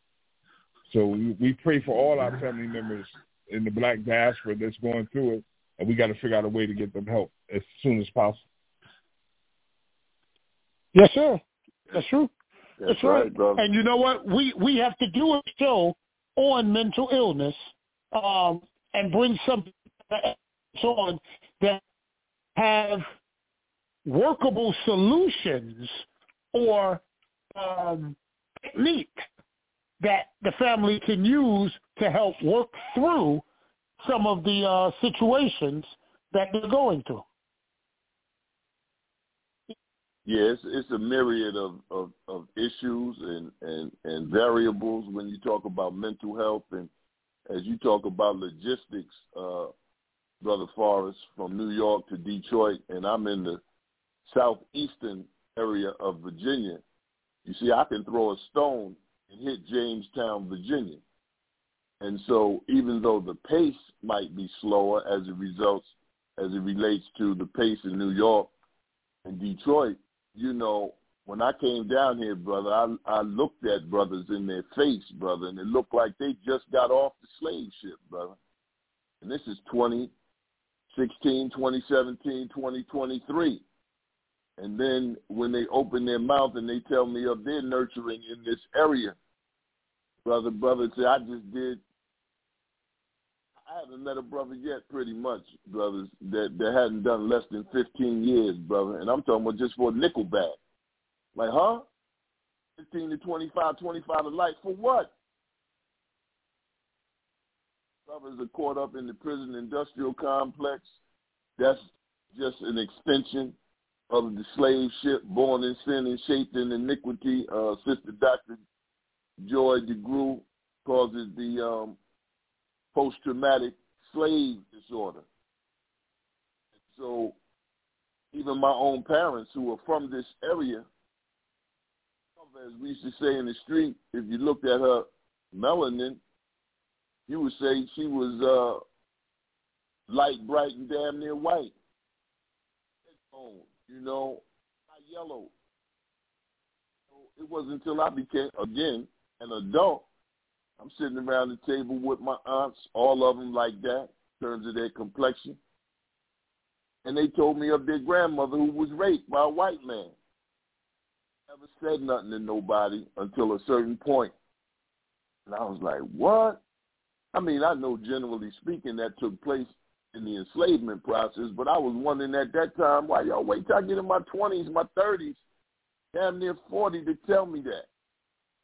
Reason for it, but yeah, all that's trauma, brother. All that's trauma, brother. And that's all up in our DNA, brother. That's why I thank Allah for the most honorable Elijah Muhammad and the honorable Minister Louis Farrakhan that the God would come and ask us the question, original man, and then teach us of, you know, I was up in New York, brothers, last weekend, and I got a chance to hear. We say he's younger than us, brother Diamond, student minister Diamond, Muhammad teacher at Muhammad Mosque number seven. You know what the subject was? The lost found Asiatic Japan. But what what would we know about that were it not for the God coming, raising the most honorable Elijah Muhammad and the honorable minister? I mean, you talking about disaster prepared, a survival kit. I, I was with a young brother earlier, and I, I'm gonna get off of it, but he was proud, young brother proud, very intelligent young brother, 15 years old, got a lot going for himself. So, and he believes in uh, following his family tree in terms of genealogy. So he says right. father's side was Jamaican, Liberian. Oh. Our, our, our features are, are very much African, very much African. But he also yes, went on to say in his research that he had German in his family. And I was just saying to myself, see, you know, this world got our people so twisted up that, you know, when the God said original, that knocked out all that other stuff, man. I mean, it's good to know, but all that other stuff, as we know, is, is just confusing as hell to keep our people right. away from the knowledge itself and the knowledge of the all-wise, true and living God. So, yeah, Brother Foss, you're right. We do, we do need to study uh, uh, about that trauma we've been through. And Brother Rudolph, you are right. We do need to recruit and and appeal to some of these subject matter experts that can do something about it. So I'm gonna get up off of it, and Brother Rudolph, let you carry us further into the program as we enter into the last ten minutes. Well, in these last ten minutes, I'm gonna take five of them, Brother Yusef, and we're gonna talk about the heart. Let's do this crash course on the anatomy of the heart. Okay, first of all, the heart is a muscle. And you know, like any other muscle, you have to use it or you lose it. The heart operates off of what's called automaticity, meaning you won't do anything to cause your heart to beat. It was set that way from birth, and it will continue that way unless you do something to interrupt it until death. The heart is divided into two sides, left side and right side. The left side of the heart is filled with clean or oxygenated blood. The right side of the heart is filled with deoxygenated or, for lack of a better term, dirty blood. The heart is also divided into four chambers, two, two atria and two ventricles. Atrium are simply holding containers. If you lived in one of them big houses down in Georgia and if people came to visit you, you'd be up on the balcony talking to them from the balcony as they walked into the atrium of the house. It's just a room that you can use to hold things. The chambers below the atrium are called ventricles. The left ventricle is called the workhorse of the heart because it's not the only chamber that does work, but it is the hardest working chamber of the heart. It pumps the blood from the heart throughout the litany of arteries, arterioles, and capillaries throughout the body. So um, now you know it's a muscle. It has two sides and it has four chambers. The upper chambers are atrium, which just hold blood, dirty or clean, and the bottom chambers, ventricles, move the blood. The left the left ventricle forces the blood throughout the body. The right ventricle forces the blood through the pulmonary artery into the lungs to go down into the bottom of the lungs to be reoxygenated to come back in to get pumped throughout the body. Every chamber has its function that it does. Within the ventricle itself is the pacemaker of the heart. And it's set to have the heart beating at between well for the for the average adult heart anywhere between 60 and 100 beats per minute can be normal for that individual. Now, in most texts that you'll read or you talk to most um, professionals, they'll tell you it's really 60 to 80 beats per minute is considered normal. Anything above 80 is considered to be work moving toward what they call tachycardia or fast heartbeat. but again, depending on person's history, anywhere between 60 and 100 can be normal for that individual. Anything less than 60 is called what they call bradycardia or a slow heartbeat. But that pacemaker is designed to fire off regularly unless it's interrupted. If something happens to the pacemaker of the heart, which is called the sinoatrial node, then there's a backup node called the atrioventricular. And now it kicks off and starts firing off, and it will cause the heart to beat anywhere between 40 and 60 beats per minute, able to help sustain life. The heart operates off of electricity. We have electricity in our bodies. That's why there's so much about shocking a person when they're in cardiac arrest or attaching the defibrillator to give them that shock in order to jumpstart the heart similar to jumpstarting a dead car battery.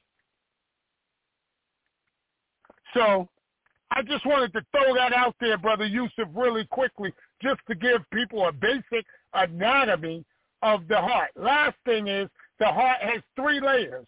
The epicardium, which is the outer layer. The myocardium, which is the heart endocardium, is the inner. And if you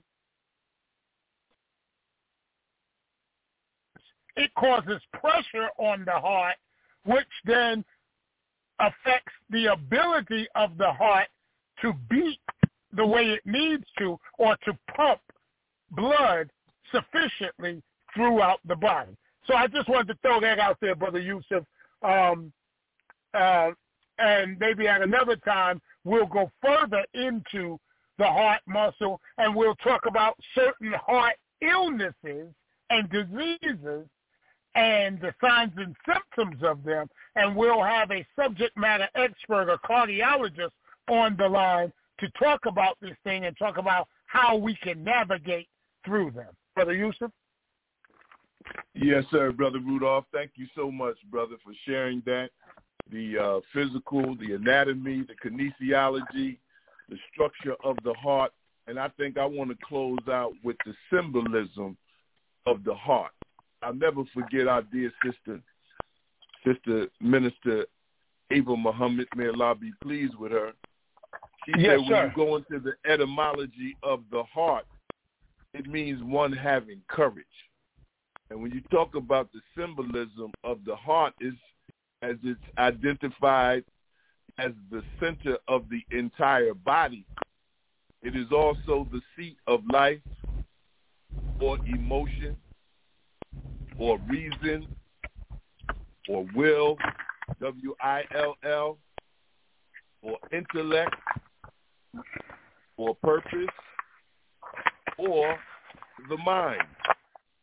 When you look into many religions, it has to do with truth, conscience, and moral courage, whether it's thought, the divine center, or the third eye of wisdom. The heart is considered the diamond of purity and essence and the center of understanding. In other religions, it's the seat of emotion, the mind, referring to the anatomical organ.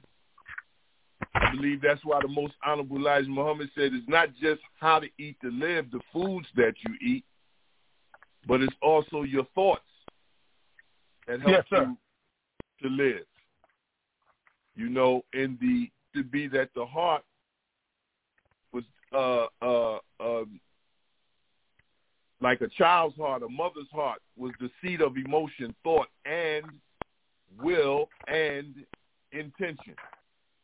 And so I just wanted to add on to the societal and cultural uh, definition of heart because, you know, back in the day when a brother would take on, say, like um, David and Goliath in the Bible, you say, bro, Right. David had some heart. You know what I mean? Right. When you when you had to go toe and blow for blow with a brother who may have had a reputation of being uh, uh, physically fit and larger than you, and you were smaller. But if you had to go toe to toe, you had to rely on some heart. And then when you did what you were born to do, brother said, "Oh man, that little brother got heart." You Right. see? Yes, sir. So I just say that to say to connect the dots, family. Let us be cognizant of our physical hearts, the bloods, the atriums, the ventricles, but also let us be cognizant of our societal hearts as it relates to symbolism and our culture, our standard of That's right. behavior. All of this is going to be critically important to keep our scales balanced, if you will. You got to have heart, and you got to use your mind in conjunction with your heart in order to be the best human being you can be. And so this is what Right. we want to offer you uh, this week on disaster awareness for community preparedness, whether you're talking about the physical heart or the metaphysical heart. Where you're talking about the meta- metaphorical meanings of mind, intention, or core. All of these things are super important as it relates to your human cognition, your consciousness, your spirit. And so it's six o'clock. I'm out of here. We thank you, family, for tuning in this week. We look forward to serving you next week, same time, same station, and even with these few words shared by me and we, I guess it's still the way it used to be. The strength of a nation is its family, and real freedom is responsibility, the ability to respond legitimately by any means necessary. Thank you for tuning in to another weekly edition of Disaster Awareness for Community Preparedness. Assalamu alaikum. Peace. Wa alaikum salam, sir. I can hear